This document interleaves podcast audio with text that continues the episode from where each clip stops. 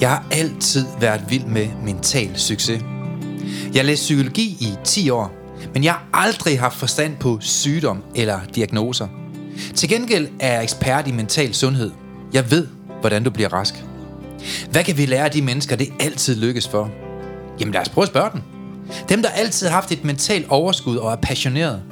Hvilke principper kan vi lære fra den nyeste forskning inden for positiv psykologi til at udvikle vores egne færdigheder? Brugbar viden, som du kan bruge i dit eget liv til at føle dig bedre tilpas, selvsikker og glad. Mit navn er Søren Lynge, og du lytter til podcastserien Mental Succes. En serie, hvor vi går i dybden med, hvad du præcis kan gøre anderledes for at smile mere, grine mere, leve mere og sætte fokus på de smukke ting i livet. Også når der er modgang. Velkommen. Hej Søren. Hej Per. Så er vi igen. Ja, det var fantastisk, men en lille smule dårligere lyd i dag, end vi plejer. Ja. Og det har en forklaring. Der er en god forklaring. Vi går all in. Man kan gå all in på 2 måder i en podcast. Man kan sælge sin sjæl til djævlen. Få hele verden ud. Og så kan man få reklamer ind i tide og i utide til alle store irritation. Ja. Men til alle jer, der er derude og en lille smule fan af Mental Succes podcast, så skal I bare vide en eneste ting, det er, jeg hader reklamer selv. Ja. Så vi sælger ikke vores sjæl til den mørke fyrste. Vi kommer aldrig til at have reklamer på den her. Men det vi gør, det er, at vi går all in på selv at spytte en masse ressourcer og penge og økonomi i at gøre den bedre. Så vi er ved at lave et dobbelt så stort studie. Yes. Nu med kamera. Det bliver fedt. Fordi vi skal se sukkerfar. Ja. Ej, vi skal have noget tv på. Vi skal have noget YouTube på. Vi får udviklet en app, hvor at vi kan hjælpe ca. 25.000 danskere om året. Det er planen. Til at de her værktøjer, vi kommer ind på, dem kan man simpelthen downloade lige nøjagtigt bagefter i vores app, så at man kan give en smagsprøve på, hvordan er det egentlig at arbejde med sig selv. Fordi nu er vi bevist for hele Danmark, at det at arbejde med dig selv, det gør noget sundt og noget smukt og noget godt i dig, og du bliver et bedre menneske af det. 100%. Så vi tager forskellige temaer op i traditionstro, lyngemetoden, det her med at give mentale værktøjer videre, og det har vi gjort nemmere og sjovere igennem podcasten her. Så vi er ved at bygge et nyt studie. Ja, så vi har takket nej til samarbejder. Vi sagde, kan du have det, som du ser ud? Ja, det er nej tak herfra. Og der er mange, der har spurgt, faktisk har verdens største bureau eller firma inden for podcast henvendt sig til os og spurgt, om vi ikke godt vil lave reklamer. Og nej tak, det vil vi ikke. Nej, så rost os lige på sociale medier, hvis du vil gøre et eller andet for os. Ja, altså man kan sige, så ligger det jo... Vi ønsker at gøre det sådan, og det gør vi også, så man netop ikke møder sådan en reklameur hver gang.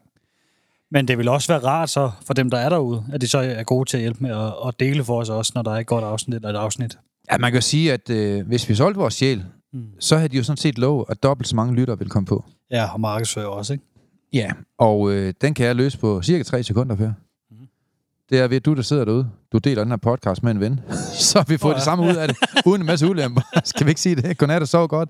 Så vi, det er nej til reklamer, dog. Der tænker jeg virkelig, Per. Men jeg kunne godt tænke mig lige, inden vi går i gang. Og så har vi jo lige været på tur. Vi har været på den fedeste turné. Ja, det var fedt. Og tusind tak til alle jer, der har læst min bog. Du er ikke fucked, du overtænker. Og det, der var rigtig fedt dengang, det var, at der var en masse lyttere med os. Ja. Mange af jer derude har faktisk valgt at tage skridtet, købe en billet, og det vil vi belønne jer for. Så derfor har vi lavet noget helt ekstraordinært ud af Cirkusbygningen, hvor vi kommer ind og holder The Show med 1000 mennesker. Så fedt, tusind tak, hvor er I gode, og jeg er ret sikker på, at dem af jer, der har været med, I har fået rigtig meget ud af det. Og så vil jeg lige sige noget andet, og det er nok det allervigtigste i den her podcast. Og så folk tænker, hvad er det, der sker nu? Det ved jeg godt, hvad du vil sige. Det er simpelthen, at der er en af lytterne, der har været med jordbærkage. Vi har simpelthen fået jordbærkage på kontoret. Ej, men altså, how low can we go? Og det er bare fan af. Ja. Er det fedt? Så tusind tak for det. Ja, tak for en jordbærkage. Ja. Den spiser Per sig selv. Ja. Så nu, sådan er det. Så må Søren lade være. Jeg må være lidt hurtigere. Så jeg fik en brud og pille i. Og så en anden ting. Så er der jo en, der har fødselsdag i dag. Er der? Hvem er det? Han siger, at han bliver 40, men det ved jeg ikke helt, om det er sandt. Men du har jo rundet et skarpt hjørne. Jeg har rundet 40. Ja. Jamen, jeg lyver da ikke. Nej. Jamen, det er rigtigt. Jeg har fødselsdag. Ja. Men Per, der er sket noget. Ja. Mine forældre har fucket op. De er simpelthen fucket op i med en dåbsattest.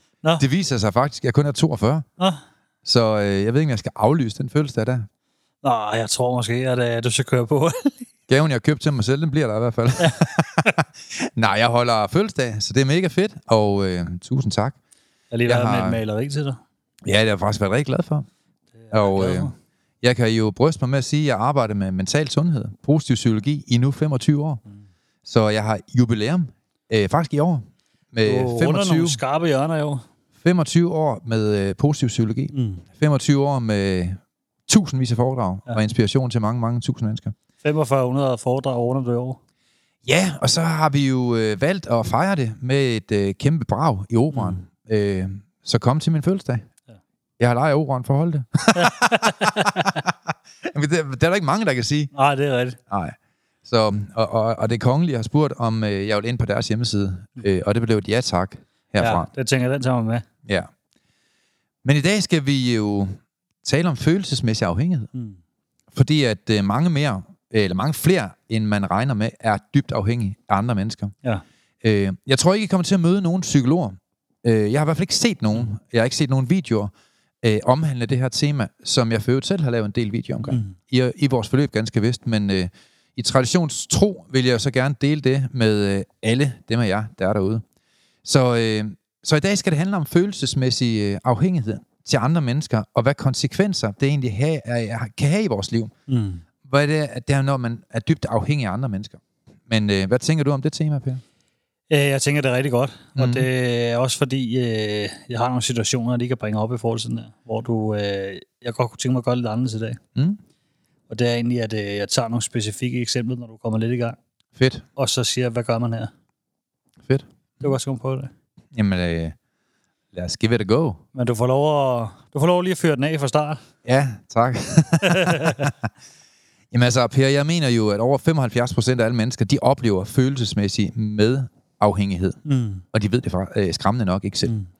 Og jeg ved ikke, om du kender det der med, at du føler dig optaget af, hvad andre tænker om dig. Men bare det, du gør det, er du faktisk afhængig af andre menneskers komplimenter. Mm. Du er afhængig af andres mennesker, sådan, at de ser dig, de hører dig, de mærker dig. Og det kan måske være meget rart. Men et eller andet sted, så tror jeg, det tager meget fokus og energi fra mange mennesker, at man altid, sådan 90% af ens mindset, det går på, hvad tænker andre, er jeg god nok, hvad synes de om mig? Ja. Et eller andet sted lugter det jo lidt af nogle komplekser. Mm. Det kommer vi lidt dybere ind på lidt senere. Men det er også de her typer af mennesker, du ved, der siger ja, når de egentlig helst vil sige nej. Ja. Fordi at de gerne vil fremstå som at være gode, eller positive, eller attraktive i andre menneskers øjne. Ja. Så de får simpelthen overtrådt en masse personlige grænser, og igen mister energien. Og en af de store spørgsmål til psykisk lidelser, det er jo, hvorfor er der nogle mennesker, der altid har energi, mens andre de aldrig har energi? Mm. Og det får du altså svaret på i den her podcast med Mental Succes med Lyngemetoden her i dag. Så der er også en anden type sådan isæt i det her, Per. Det er de her mennesker, du ved, der altid skal finde løsninger på andre menneskers problemer. Mm. Og ligesom sætter sig i et selvværdsposition med, at jamen altså, jeg tænker 24 timer i døgnet om, hvordan jeg kan løse alle andres problemer. Men et eller andet sted skulle du egentlig bare nyde dit eget liv. Ja.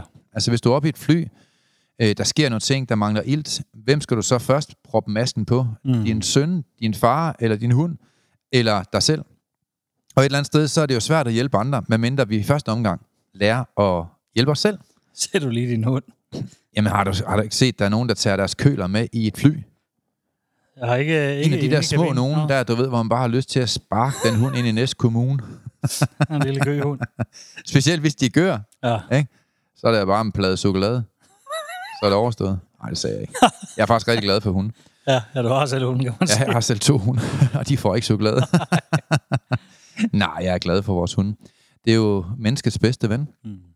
Så, nej, men jeg tror bare, at mange gange, så handler det her om, at man teoretisk kan man være meget mere følelsesmæssigt afhængig af andre mennesker, end man lige ved af. Mm. Sin mand, sin kone, sin far, sin kollega, sine venner, eller bare generelt andre mennesker. Og vi ser jo igen og igen store virksomhedsledere komme ind til mig, hvor man kan mærke, at den energi, de ligger i deres arbejde, hvor de arbejder 20 timer i døgnet, den ligger i at få fars anerkendelse, som de så sjovt nok aldrig har fået, og nok heller ikke vil få. Mm. Uanset hvor godt de gør det, så er det bare aldrig godt nok. Og så er man jo i virkeligheden bare dybt afhængig af andre, i stedet for at sætte sig selv fri. Og jeg tror bare på, at den her pige, du ved, der dækker over hendes mors alkoholsproblem, som ved at forsvare hende og benægte det, eller bagatellisere hendes problem, om hun har også haft det svært, eller om hun plejer ikke at drikke så meget, du ved. Man dækker over sin mor, over for sine venner, og i virkeligheden er moren bare en kæmpe, uansvarlig, idiotisk, kæmpe klovn, som bliver dækket over hele vejen igennem. Og et eller andet sted, så synes jeg bare, at man skal ikke altid dække over realiteterne, fordi alt det skal virke perfekt, Per. Jeg synes, at afhængighed af at skulle dække over andre mennesker, det godt kan gå hen og blive sådan lidt ude på et sidespor mange gange. Det kan også være, du ved, pigen, som har fundet en sød fyr, han ser rigtig godt ud, men han er en kæmpe idiot. Han siger ting, som han ikke mener, men som andre hører, han er upassende, han er provokerende, og så dækker hun over ham, at han drikker sig fuld, om han har også haft det svært, og du ved, han også bliver det dumme. Så går hun hjem, mens han er over at brække hele lejligheden, og så tør hun hans brække op efter ham. Et eller andet sted, så er han jo fuldstændig uduelig som person. Og vil hun altid dække over ham, så kommer han jo ikke i virkeligheden til at arbejde med sig selv i det niveau, han burde. Og han går bare ud og drikker sig fuld igen mange gange, og kommer hjem og ligner en fadøl møre en gang mere.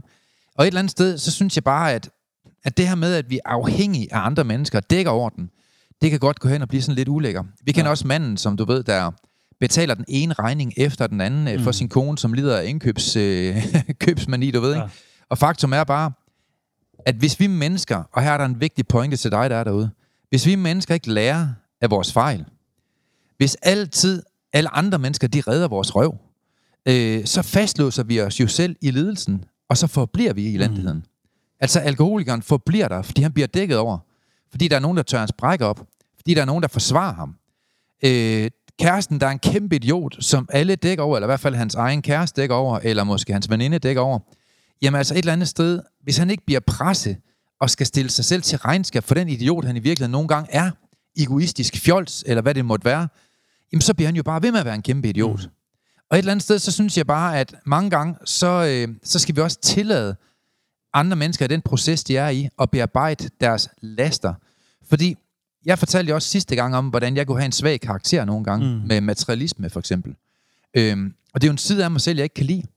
Men hvis Jessica, hun blev ved med at dække over mig, så kom jeg aldrig til at forandre mig. Nej. Men nu sagde Jessica i bilen sidste gang, Søren, du er et fjols. Du er simpelthen blevet for materialistisk.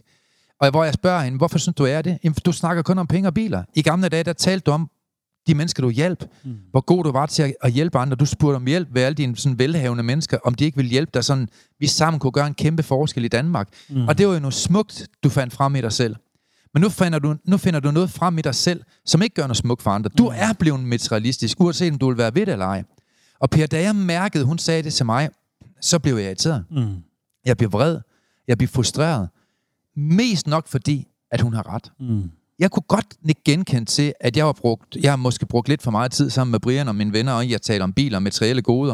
Og et eller andet sted, så måtte jeg bare indrømme, det var en side af mig selv, jeg ikke brød om.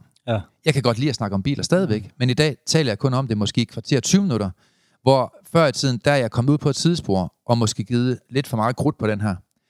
Så jeg synes det her med, at når vi ser en side af os selv, som vi ikke bryder os om, et karaktertræk, som ikke skal fodres, så bliver vi nok nødt til, i stedet for ikke at have nogle venner, der dækker over det her syge karaktertræk, så bliver vi nok nødt til at have nogle venner, der hjælper os med at se virkeligheden i øjnene og sige, prøv at høre, du er faktisk blevet rigtig modbydelig at være sammen med.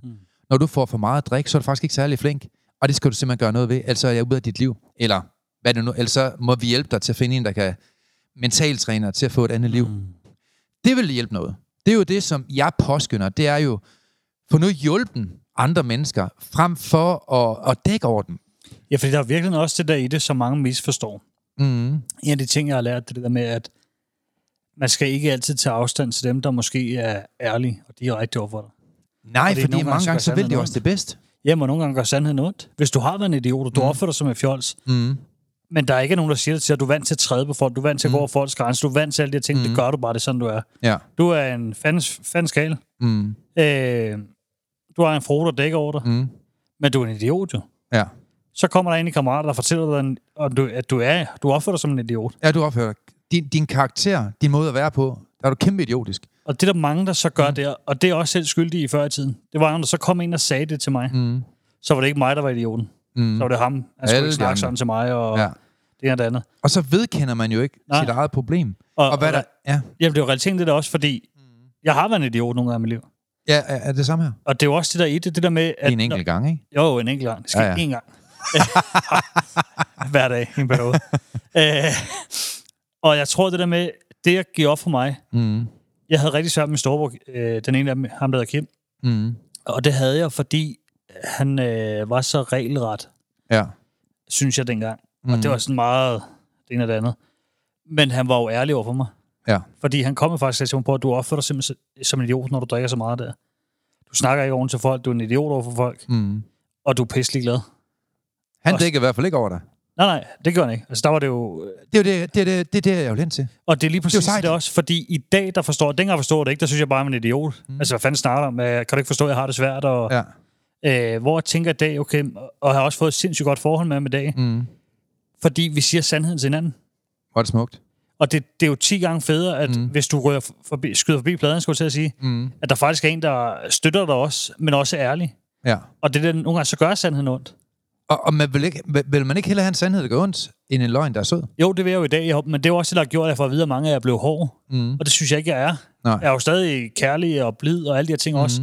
Men hvis du opfører dig som en idiot i selskab med mig, så kommer jeg til at sige det til dig. Mm. Sidder du ikke og snakker ordentligt til tjeneren, eller opfører dig ikke ordentligt til tjeneren, så får du det at vide.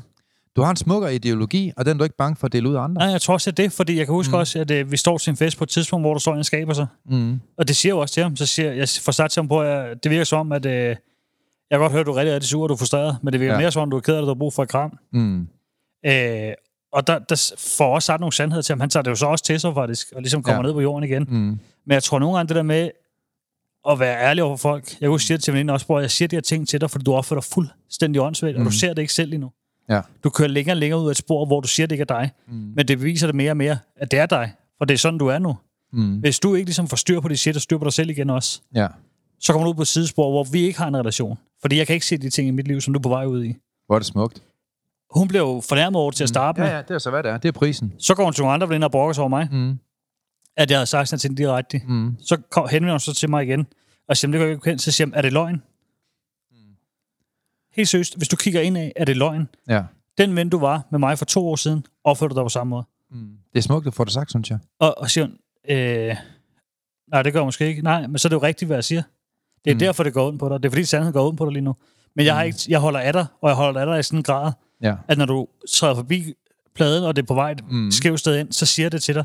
Det er en rigtig ven, siger så. De andre, der bare slikker dig i røven og kører videre med dig derudad og udnytter dig økonomisk, det er ikke dine venner.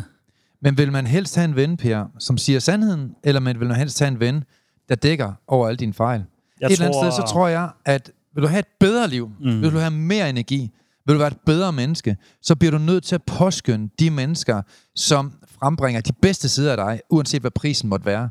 Og det skal samtidig også være de mennesker, som ikke dækker over alle dine latterlige, klamme fejl, som vi jo alle sammen har. Vi har nogle klamme sider alle sammen, hvor vi gør nogle dumme ting, og hvor vi springer over, hvor gæder er lavest, og hvor vi er beskidte mennesker. Og et eller andet sted, så synes jeg og føler i dag, at jeg har nogle mennesker i mit liv, som jeg ved har en kæmpe interesse for, at jeg bliver den bedste person af mig selv.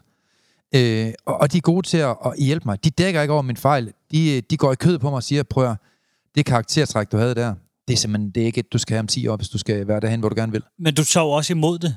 Det gør jeg virkelig. Det er også inspireret af mig, fordi jeg ved, jeg kan gå til dig og sige, det kan være arbejdsmæssigt. Jeg har lavet en eller anden lortevideo.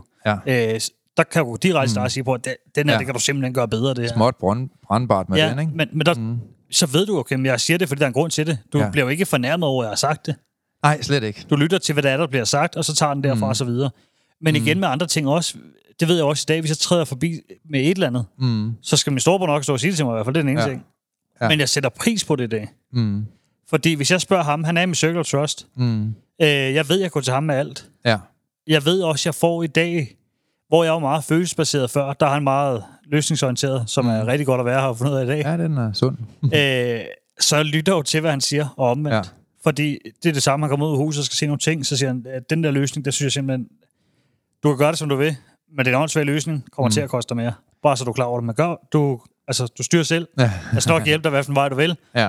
Men tænk lige over det her, og tag den lige med dine overvejelser også, siger så. Det er de fejl, jeg selv laver. Du kan lige så godt lære af dem, siger så. Og sikkert sådan, det ved nærmest som Søren eller lige der.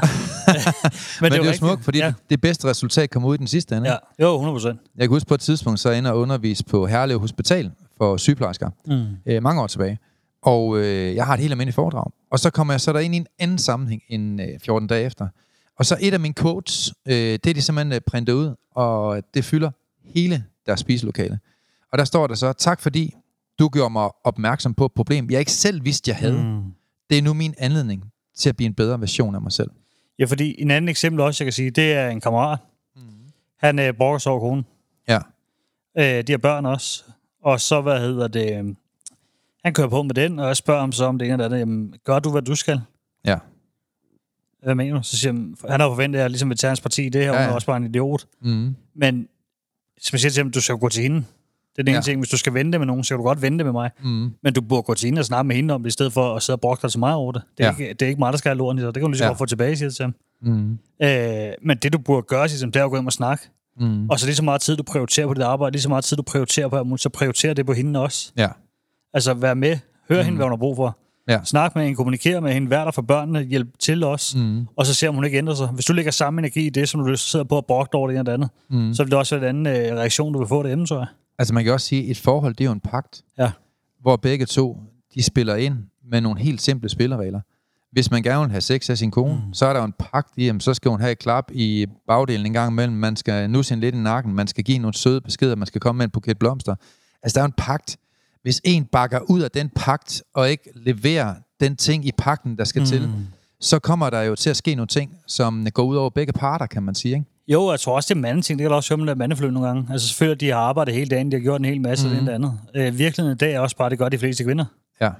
Altså, men der er jo stadig nogle unger, der skal tage sig af. Der er stadig det ene, der er stadig det andet. Mm. Så sørg for at bidrage det også, så der er overskud fra begge parter, til man ligesom har noget intimt også. Mm. At det ikke bare er, at nu ligger hun så bare på ryggen, fordi nu har jeg lyst. Altså, man er nødt til ligesom at bidrage også og gøre noget for det. Mm. Nu er det ikke, fordi vi er, sexologer. Altså, det handler jo om at give og tage, og det gør det jo i alle relationer. Ja. Altså, det der med at byde ind med noget og også tage imod det, der kommer tilbage også, og tage det til sig. Jamen igen, man finder jo ikke den perfekte partner. Man bygger det perfekte forhold, kan man sige.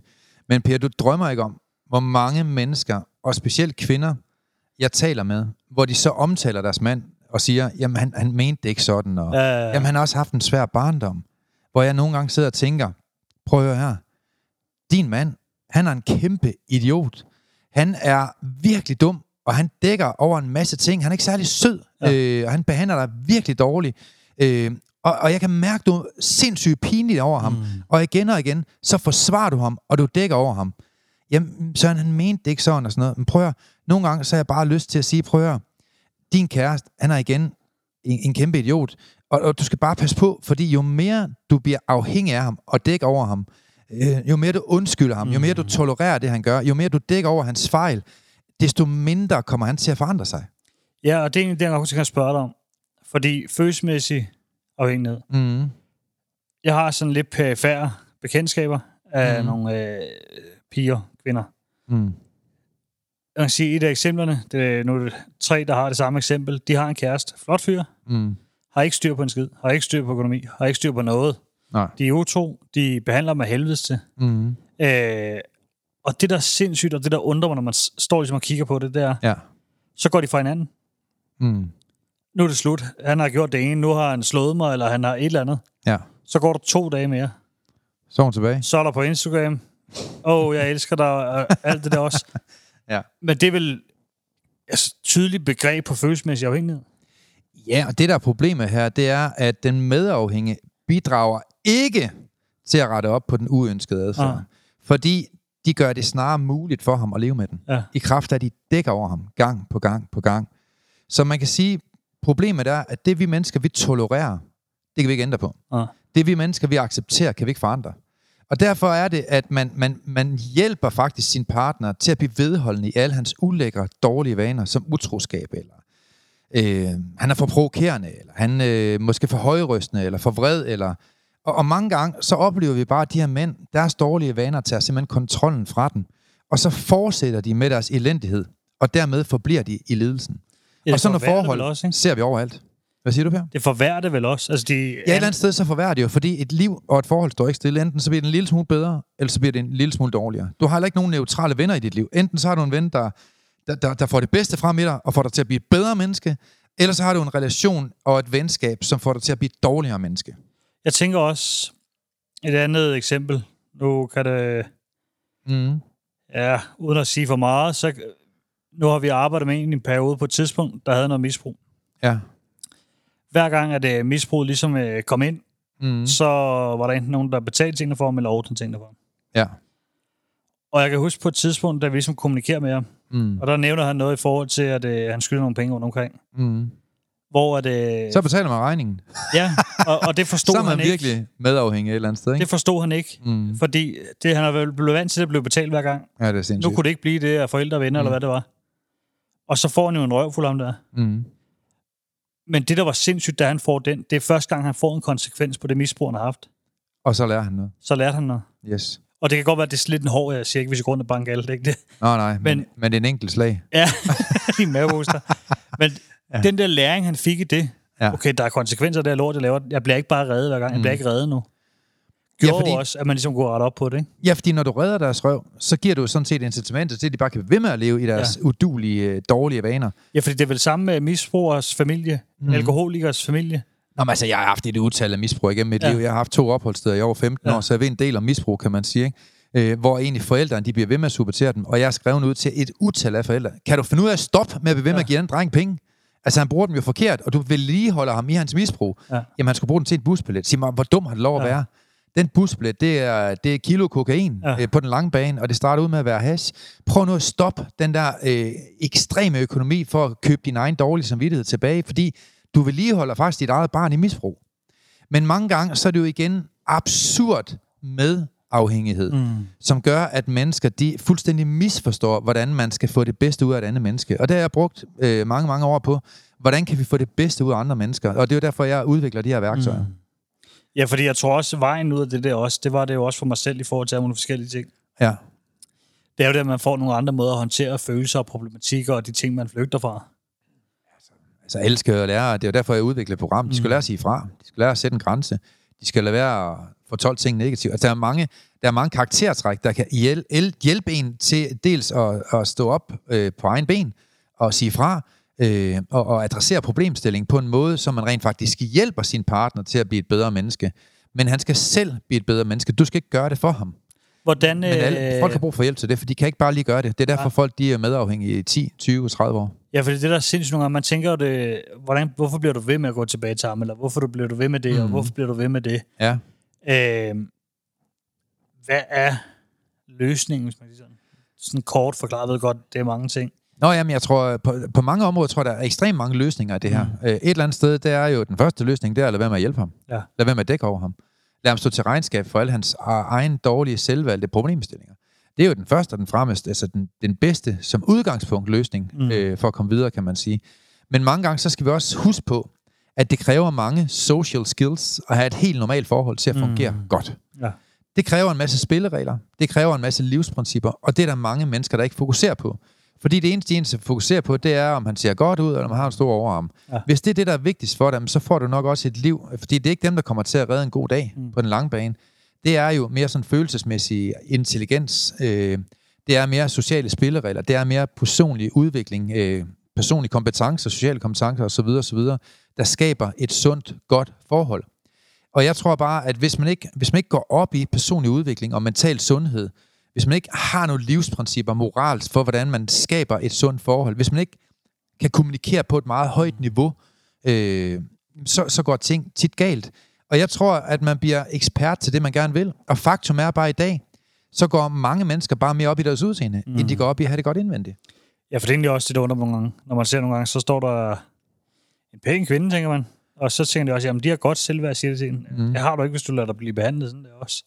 Jamen, jeg kan da huske, jeg var til en fest for ikke så lang tid siden, hvor at, jeg skulle så, man blev placeret i et sæde der, ikke? Hvor jeg så skulle sidde ved en, og hun var super pæn, og jeg tænkte, hende glæder mig til at snakke med, hun virker mega sød, indtil hun åbnede munden. Ja. Så tænker jeg, hold da op, det bliver en lang aften der, ikke? Hun var mega undersocialiseret og havde en hjerne, der kunne stå på højkanten af et frimærke, ikke? Hvor jeg tænkte, det bliver en tung aften, ikke? Men et eller andet sted, så tror jeg ikke, man kan leve på sit udseende. Man bliver simpelthen nødt til, hvis du gerne vil have et godt liv, så bliver du simpelthen nødt til at få dig nogle social skills og nogle personlige udvikling i dine færdigheder. Du bliver nødt til at udvikle dit bevidsthedsniveau. hvis du vil have et sundt liv. Og faktum er bare, at mange forhold, de fungerer jo ikke særlig godt, fordi hver individuel person i forhold ikke fungerer særlig godt. Der er også noget andet i det, jeg tænker, og det er det der med selvværd. Altså fordi, hvis du virkelig, der er mange, der bilder sig selv, at de har et godt selvværd. Mm. Så sidder man og tænker, hvis du virkelig havde et godt selvværd, så vil du ikke finde dig i det der. Så vil du ikke finde dig i at blive behandlet sådan her. Du vil ikke være i det her helt også. Enig. Ja. Så jeg tror også, dermed styrker man sit selvværd, så det ikke er afhængigt af af andre. Så det ikke er afhængigt af, hvad din partner tænker, eller hvordan han lige er i dag, eller hvordan hun lige er i dag. Ja. Men at det er dig selv, der er defineret i det, og du har bygget selvværd op, hvor du har nogle værdier, du har nogle grænser, du siger fra, og du gør alle de her ting også. Ja.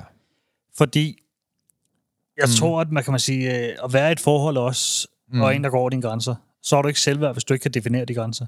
Og det er så, du sagt stop for det. Jamen, jeg er fuldstændig enig. Altså, jo mere du kan lide dig selv, jo mere du kan kommunikere sundt med dig selv, desto bedre vil du fungere i alle livets sammenhæng. Der er jo ikke nogen, som har det mega godt med sig selv, der vil finde en fyr, der bliver ved med at overtræde deres grænser og værdier. Sådan en pige vil jo vælge ham fra, eller sætte en stol for døren. Det er ikke, fordi man sådan skal blame-shifte og dreje den over på, at det er ikke det, jeg mener med det. Bare lige så den er med. Men man har noget ansvar i det også. Man har jo selv fundet idioten. Ja, så man er jo super ansvarlig for de mennesker, man lukker ind i sit liv. Men man skal bare huske på, at hvis man er meget afhængig af, hvad andre de tænker, hvad de mener, hvordan de håndterer dig, hvad de siger, så er du per definition i lyngemetodens verden følelsesmæssigt medafhængig af andre menneskers holdninger og meninger. Ja, for det er også interessant, synes jeg. Det der med, at det ikke kun i forhold. Nej, jeg kender det jo for mig selv også. Det er også, hvis du tager ind i byen, du har brug for, at alle kigger på dig, så er du også afhængig af andres måde at tænke på, og hvad de siger og tænker om dig, ikke? Og lad mig lige slå helt fast, det er meget, meget skadeligt. Det er skadeligt, fordi det kan få dig til at føle dig skyldig, forvirret, bange, værdiløst. Netop fordi du er afhængig af, at andet menneske skal validere dit selvværd og din eksistens i verden. Det er langt bedre psykisk at føle, at man har berettet til at være her, og elsker sig selv, på trods af, hvad andre tænker, og er ligeglad med det, kan man sige, ikke? Jo, fordi jeg har selv haft den jo kæmpet rigtig meget med det der i forhold til med selvværd. Ja, hvad så vi der dengang, Per? Ja, vi så, når man er afhængig af andre mennesker, så vil du blive såret. Ja, 100%, og så også det der med... Det er bare spørgsmål om tid. Jamen, det er det. Men det gjorde også, at jeg ikke fik sat grænser. Ja, det er jo det, der er synd. Fordi jeg havde sådan en tanke om, at jeg var ikke god nok. Det var den ene ting. Ja. Så jeg skulle altid gøre noget for alle andre. Selvom jeg ikke havde lyst, så gjorde det alligevel. Fordi hvad hvis de ikke kunne lide mig, hvis jeg ikke gjorde det? Ja. Og sagde ja til nogle ting, jeg ikke har lyst til. Gjorde jeg nogle ting, jeg ikke har lyst til. Være med til nogle ting, jeg ikke har lyst til. Alle mulige ting, at bruge tid med, alle mulige, jeg ikke har lyst til. Altså alt muligt også, for at få bekræftelsen anden vej, at jeg var god nok. Ja. Hvor i dag, der har det sådan, der er jo, jeg ved ikke, jo, jeg er lidt ligeglad, hvad andre tænker om mig. Det vigtigste er, hvad jeg selv tænker om mig. Ja. Og så dem, der er tæt på mig, tænker om mig. Og ikke af mulige andre. Men så er du også blevet mere selvstændig. Jamen, det er også det, der og er du har jo menneske, den her medafhængighed. Ja. Andre mennesker er jo mere sund, du selv er blevet, og meget mere du hviler i dig selv, Per. Jamen, jeg tror nemlig også, det med at hvile sig selv og vide, hvad man er værd. Ja, det er da super vigtigt. Ja, fordi jeg kan også sige, at da jeg begynder at sætte grænser og sige fra over for nogle ting, så er der nogen, der ryger i svinget. Det vil der være. Sådan er det. Og så er der andre relationer, der bliver tættere. Dem, der lærer at respektere dine grænser, der faktisk respekterer, hvordan du er. Ja. Men der er også noget enormt rart i det der. Hvis du er tro mod dig selv, og du er den, du er, og folk stadig kan lide dig, så kan det jo lide dig for den, du er. Så er det virkelig smukt. Og det er jo helst der, man skal ind i alle sine relationer, i stedet for, man har pakket et eller andet på, og en eller anden maske på, som man tit har. Fordi det er jo virkelig også det, man ser tit. Der kommer sådan en maske på, sådan et ansigt ud af til. Og jeg sidder der og tænker, jeg ved, din mand lige har banket dig i går, for fanden. Ja. Altså lad være at sidde og bruge dig, det er perfekt på Instagram. Jamen, det er jo så ulækkert. Ja. Det er så ulækkert. Men mange, de vil jo også gerne elskes for den måde, de ser ud. Og de fortjener også at få den kærlighed, for det er det eneste, de går op i 24/7. Ja. Det, de bare misser, det er det kæmpe store selvbedrag, at du får ikke et bedre liv, bare fordi andre, de påskynder dig. Ja. Det er ikke det, der ændrer dig indvendigt. Et godt liv, det handler ikke om, hvordan du ser ud. Et godt liv, det handler om, at du har det godt indvendigt. Og det er der bare flere og flere, der ikke har. Og man kan sige, mange de fortæller mig også, når jeg har klientsamtaler med folk, jamen jeg kan kun være glad, hvis min partner er glad. Ja. Eller når han er i dårlig humør, jamen, så er jeg også i dårlig humør. Det er jeg også nødt til at være, eller så bliver han sur på mig. Og et eller andet sted, så er ens glæde jo styret af en række betingelser. Ja. Ens glæde er styret af en række betingelser, og ikke mindst andre mennesker. Og der er vi jo fuldstændig ude på et sidespor. Fordi din glæde skal jo ikke være betinget af, hvad andre de synes og mener, og hvad de tænker, om du får komplimenter for at se godt ud. Din glæde skal være styret af, at du skal vælge at have et godt og positivt og smukt liv nu, og du skal selv stå til regnskab over for det. Du skal ikke være afhængig af, hvad andre de siger, hvad de gør, hvad de mener. Det er helt ude på et sidespor. Og jeg tror, mange af jer, der er derude, der lytter med nu, jeg ved godt, det er en lidt en kontroversiel podcast, vi har i dag, men faktisk kommer den til at hjælpe mange tusind mennesker, fordi alle kan lære at blive uafhængige af andre mennesker. Alle kan lære at få meget mere energi, når du begynder at arbejde med dig selv. Alle kan lære at få et stærkere selvværd, hvis det er vigtigt nok for dig. Der er noget befriende i det, vil jeg sige. Helt sindssygt befriende, som folk ikke tænker over, og som folk underminerer, fordi man kan sige, en af de ting, vi snakker om i starten også, det var inde på det også, det var det der med, at jeg kunne ikke være alene. Ja. Og så vil jeg snakke om, du kommer, du ved godt, hvad det er. Jeg vil gerne ud og spise sushi. Ja. Der er ikke nogen, der har tid. Nej. Og Søren sidder og kigger på mig med store øjne og tænker, tager du ud og spise sushi alene? Ja. Og Søren siger til mig, jamen hvorfor tager du så ikke ud og spise sushi, hvis du har lyst til sushi? Ja, der er ikke nogen, der har tid, siger jeg. Og hvad så? Ja. Jeg skal ikke tage ud alene, siger jeg så. Jo. Hvorfor fanden kan du ikke det, siger han så? Nyd dig selv. Altså hvis du har lyst til sushi, så vil du lade være at gøre det og afholde dig fra det, indtil der er andre, der har tid. Det er underligt, siger du. Og så tænker jeg sådan, okay, er det mig, der er underligt, eller hvad sker der? Og det er lidt sjovt, fordi jeg kan huske, at jeg havde en fætter, der rejste alene på ferie. Ja. Og jeg tænkte, det var totalt underligt. Hvad fanden sker der for ham? Ja. Han må være ensom, tænker jeg. og kender du, det er gået op for mig i dag, det var ikke det. Så siger han, og så spørger jeg ham netop, fordi jeg var sammen med ham i, hvad er det, forrige weekend? Fordi jeg kom til at sidde og tænke på den der. Spørger ham netop om, altså hvorfor rejste du alene? Jamen det var fedt, siger han så. Der var ikke nogen, der har tid, og der var ikke nogen, der har ferie den uge, jeg har ferie. Altså skulle jeg så lade være til at på ferie, siger han så. Ja. Og det har han sagt til mig for 10 år siden, der kunne jeg slet ikke fatte det. Nej. Men så er han jo taget afsted, og det er også, at det er stadig de ferie to alene, fordi året efter tog han så afsted alene igen. Ja. Så det er da for mærkeligt, hvad fanden laver han? Men så tager han afsted igen jo. Ja. Men det, jeg så spørger mig om weekenden, siger, hvorfor egentlig? Så siger han, de fedeste ferie, jeg var på, det var, når jeg var alene. Ja. Jeg kunne være mig selv, jeg kunne gøre det, jeg havde lyst til, når jeg havde lyst til det. Jeg mødte en masse nye mennesker, havde det mega sjovt. Jeg har faktisk fået venner, mens jeg var dernede, siger han så, som jeg ikke har mødt, hvis man har været i en gruppe dernede. Ja. Og så er det jo det, jeg har lyst til. Så skulle jeg ikke sidde og vente med at leve mit liv på, at der er andre, der har tid eller lyst. Nej, du tænkte bare, at han er til casting på Æbernes Planet. Ja. Hvad sker der? Og så i dag går det op for mig, okay, det var faktisk ham, der nok har lidt mere ret. Man kan ikke holde sig tilbage i forhold til, hvad andre tænker og føler og alt det der også. Der må man ligesom mærke sig selv og gøre sig selv. Ja. Det du så også sagde til mig, Per, du er nødt til at lære at være med dig selv. Mm. Fordi jeg tror i virkeligheden også, at det er den, der ligger i mange af dem også, at de ikke kan være alene. Ja. De kan ikke nyde deres eget selskab. De kan ikke lave ting alene.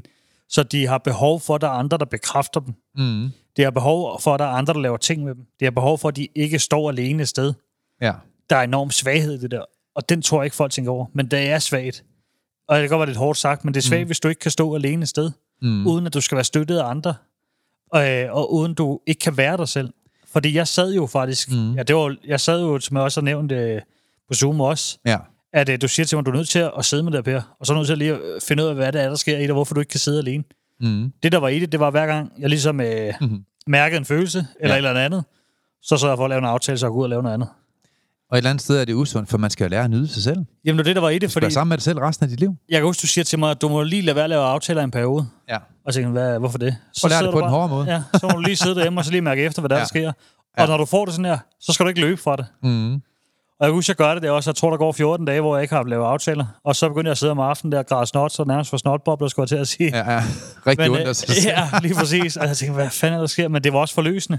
Og det der efter det også, det er jo, nu nyder mit eget selskab. Jeg nyder bare at være mig. Mm. Og det har jo ikke gjort hele mit liv. Nej. Før, altså det er 30 år, jeg lever mit liv, hvor jeg ikke har nyt bare at være mig. Men derfor kan man jo godt være hård over for andre mennesker i kærlighed. Ja. Jeg var jo hård over for dig, jeg sagde, prøv nu at gøre det her. Men det var egentlig den største kærlighed. Ja, 100%. Og jeg tror også, når man tænker tilbage på sin folkeskolelærer, hvem af dem var den sødeste? Var det ham, der kælede dig i nakken? Eller var det ham, der var hård over for dig og ønskede det bedste frem i dig? Ja. Mange gange så kom man nok til den konklusion, at ham, der virkelig pressede mig, ham, der troede på det bedste i mig, ham, der kæmpede for mig, ham, der skældte mig ud, det var faktisk ham, der troede på, at det vilde skulle komme frem i mig, hvis han kæmpede lidt ekstra. Og det var nødvendigvis ikke, hvor han kælede på mig, eller for mig, men det var, hvor han var hård ved mig. Ja, fordi der var det også, hvis du er ligeglad med folk, så går du ikke dybt med dem. Du prøver ikke at ønske bedre for dem. Nej, så let go with the flow, du ved, ikke? Mm.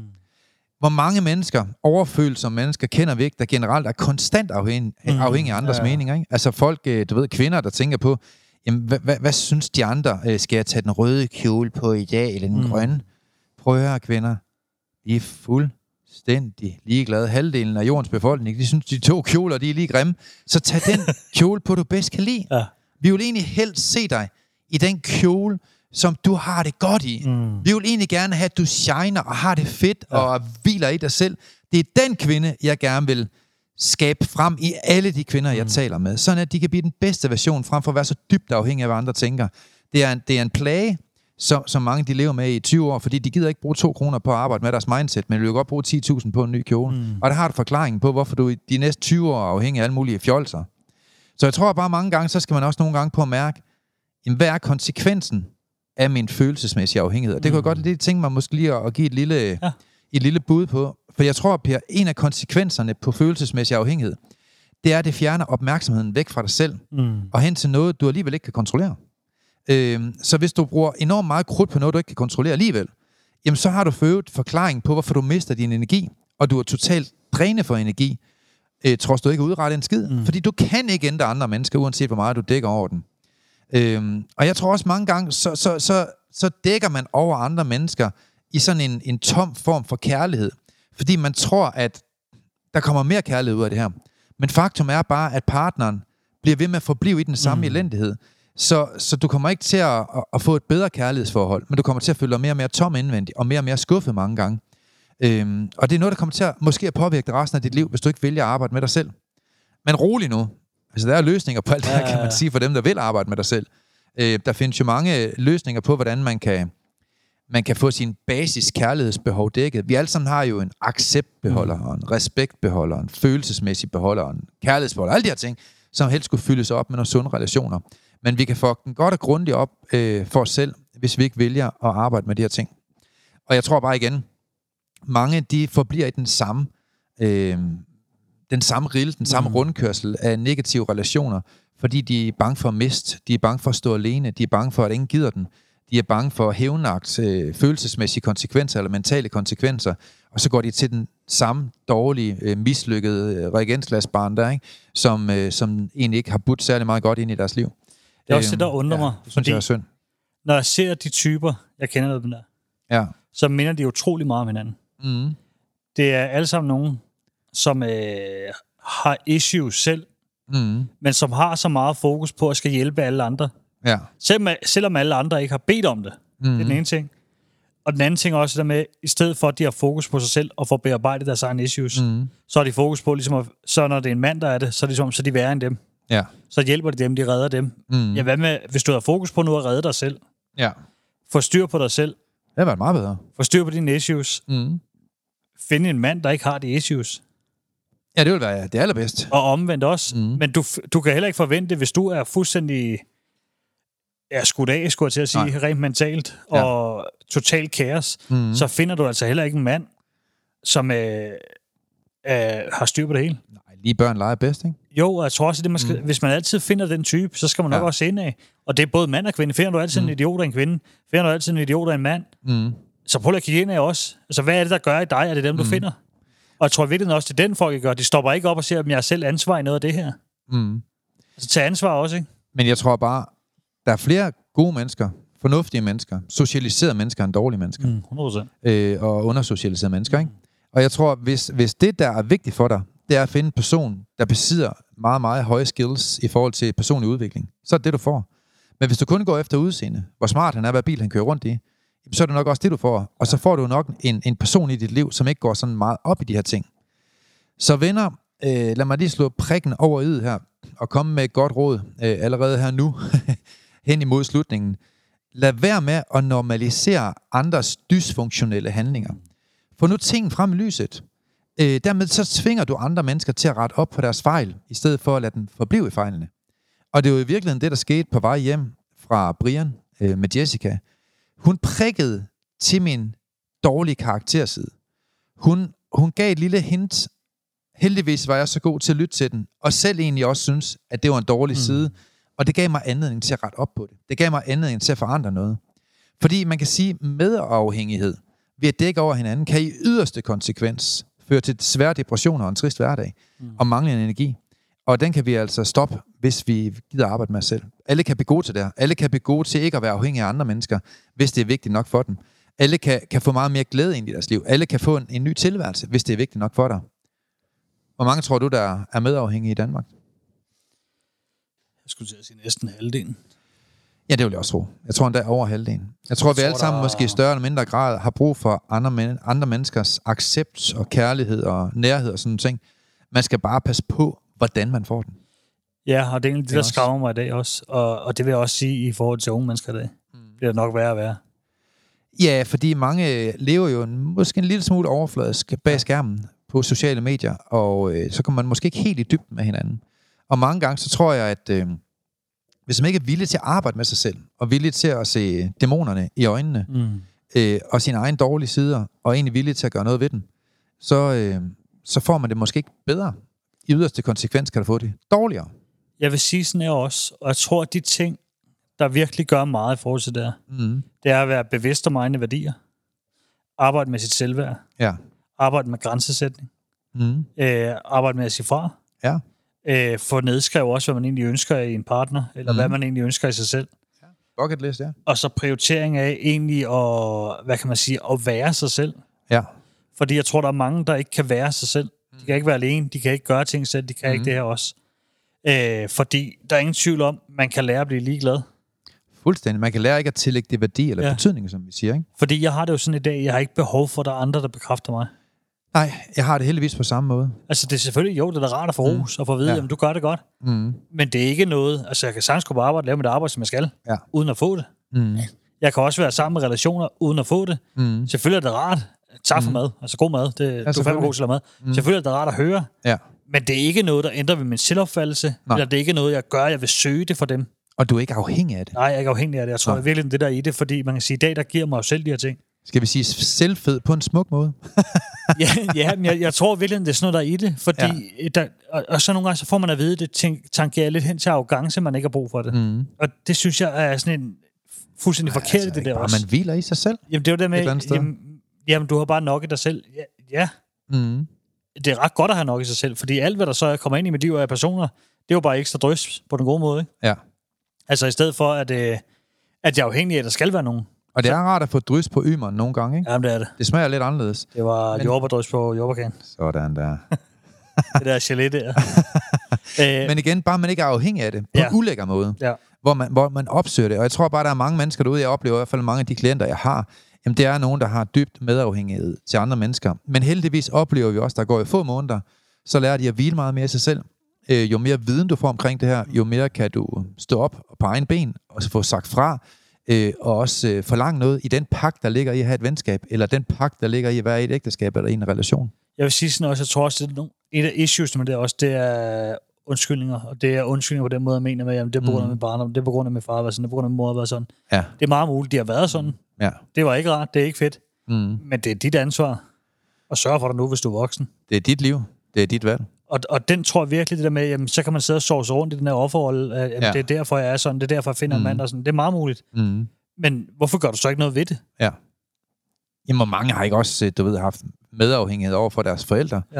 Ja. Hvor det sidste, jeg siger, prøver jeg var lige så helt fast. Din far, han er en kæmpe idiot. Ja. Det han har gjort mod dig, det er ikke særlig godt. Men nu hvor han har været sådan, så lad være med at dække over ham. Ja. Og nu hvor du ikke dækker over ham, så tilgiv ham. Ja. Tilgivelse, det betyder jo, at du har egentlig retten til hævn, men du afgiver dig den ret på baggrund af, at du har en bedre ideologi, og du gerne vil skabe en smukkere verden. Så du siger fra over for den rettighed, du har til hævn, og så vælger du at tilgive. Jeg synes jo, det er super smukt.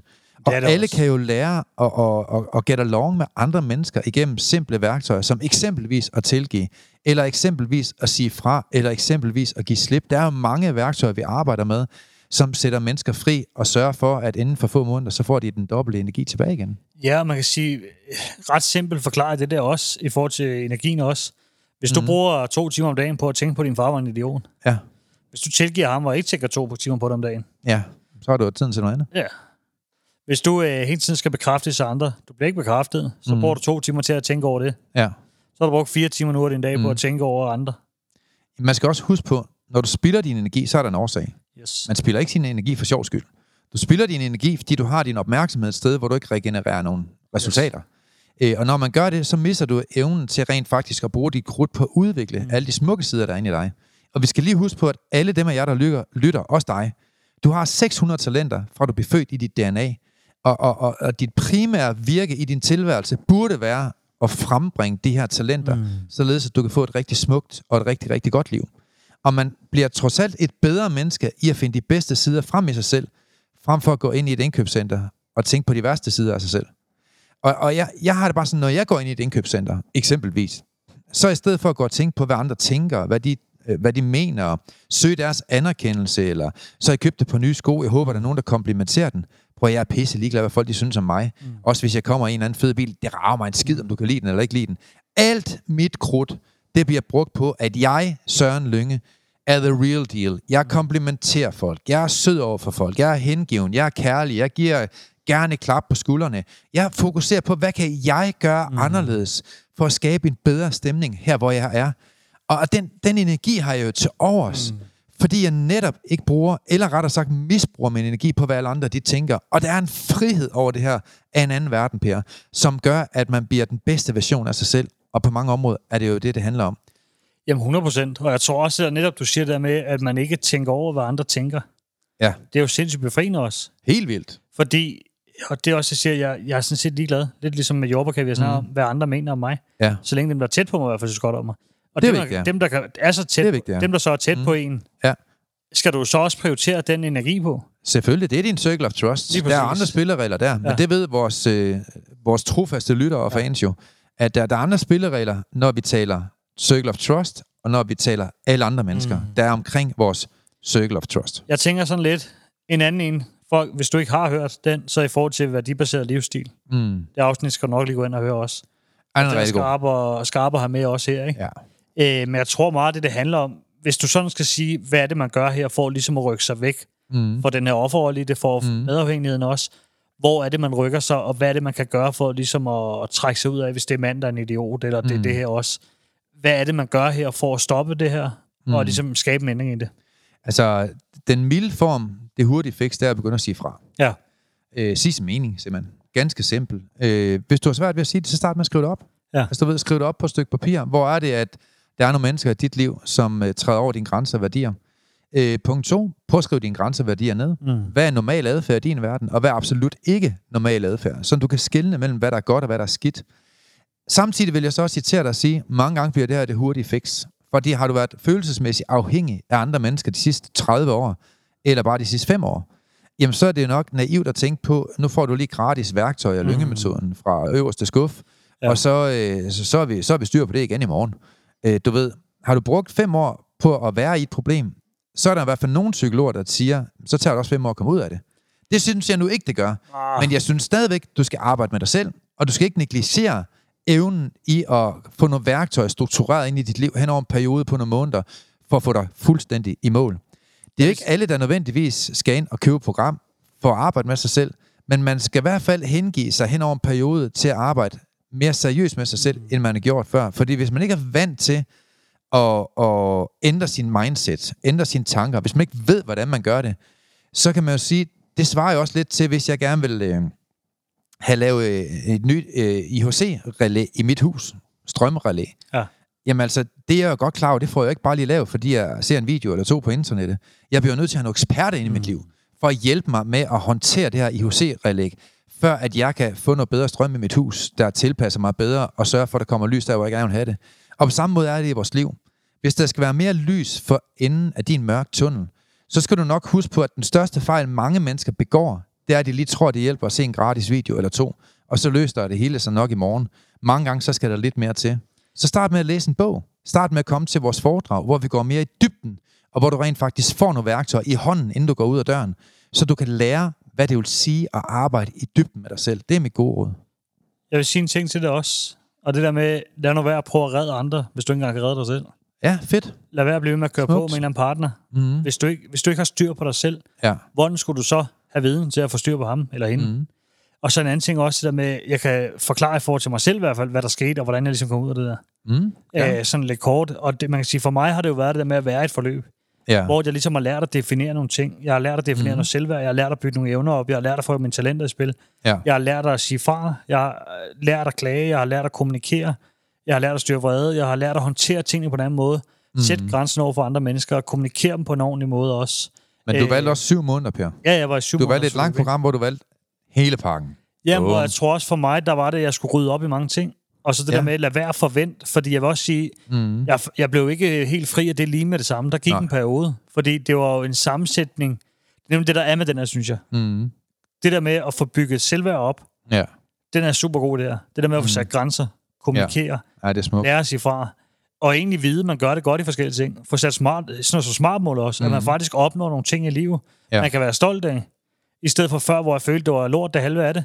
Mm. Eller måske mere faktisk, for at være helt ærlig. Det var nok 80% eller 90%. At man får bygget det hele op på en anden måde. Mm. Gør også, at jeg ikke vil finde mig i de samme ting og de samme relationer, som jeg havde tidligere. Ja. Fordi jeg føler, at jeg har mere tilbud i dag, end jeg havde dengang.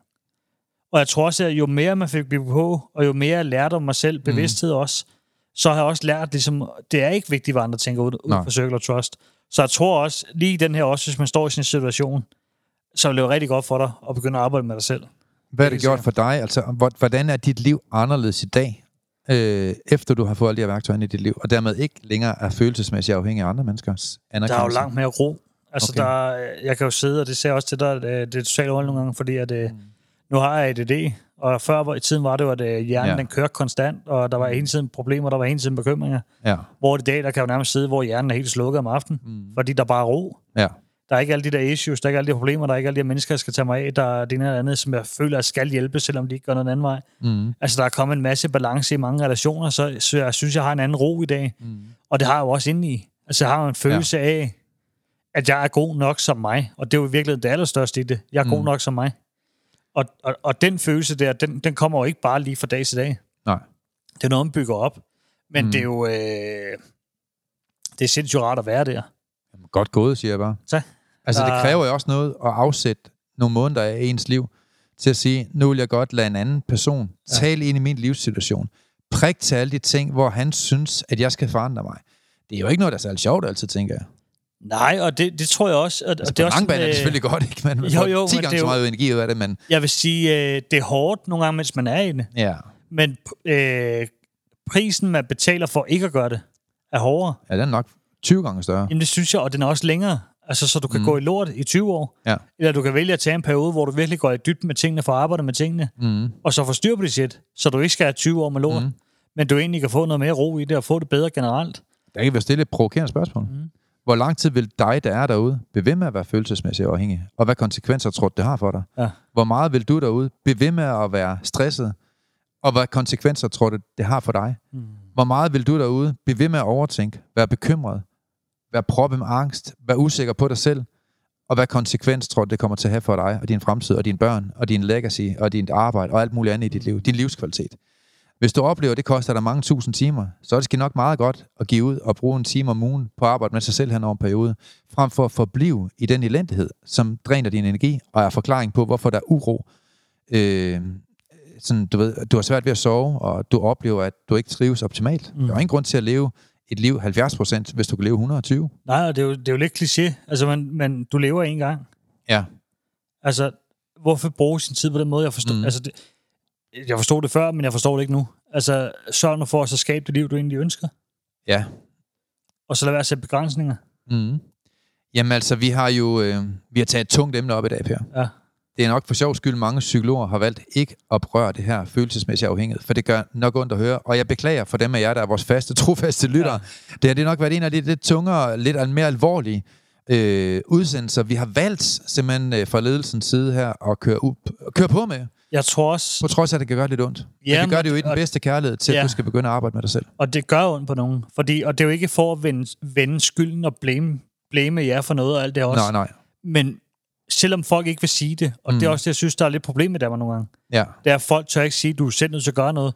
Ja. Hvis du står i lorten, og der ikke er nogen, du ved, du står i lorten, og din mand er en idiot, og du ikke ved, hvordan du skal komme ud af det, du er nødt til at gøre noget selv her. Ja, fordi hvis du har en, der overtræder dine grænser og værdier, og som du er følelsesmæssigt afhængig af, så den allerstørste gave, du teoretisk kan give ham eller hende, det er jo i virkeligheden at påpege hans fejl på en måde, så han forstår det. Så lad mig sige det, som jeg sagde til en af mine klienter her til morgen, som var i kæmpe krise.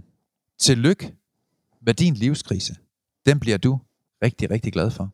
Fordi den kan flytte nogle ting i dit liv, og den kan skabe et nyt menneske i dig. Ja. Skal vi have det gode råd, Per? Det synes jeg. Dig eller mig? Den tager du. Jamen, fordi det har været en lidt tung omgang at danse med i dag, så vil jeg faktisk godt tilbyde en helt gratis samtale til dem, der måtte have et behov, for måske at flytte lidt med tanken med at arbejde med sig selv. Det er klart, hvis der er mange, der melder sig til, så bliver det jo ikke lige i morgen for alles vedkommende. Mm. Men jeg vil godt tage en 2-3 samtaler om dagen hen over en periode, hvis der er nogen, hvis du derude tænker, måske skulle jeg begynde at arbejde med mig selv. Og man kan booke samtalerne inde på lyngemetoden.dk. Så bare lige notere faktisk, når du booker samtalen, at det er det, der er emnet. Ja, det kunne man jo lige skrive. Man får faktisk muligheden lige for at skrive, om det handler om Tivoli, eller om det handler om følelsesmæssig afhængighed, eller nogle andre ting, der kunne være præcedens for at få en bedre livskvalitet.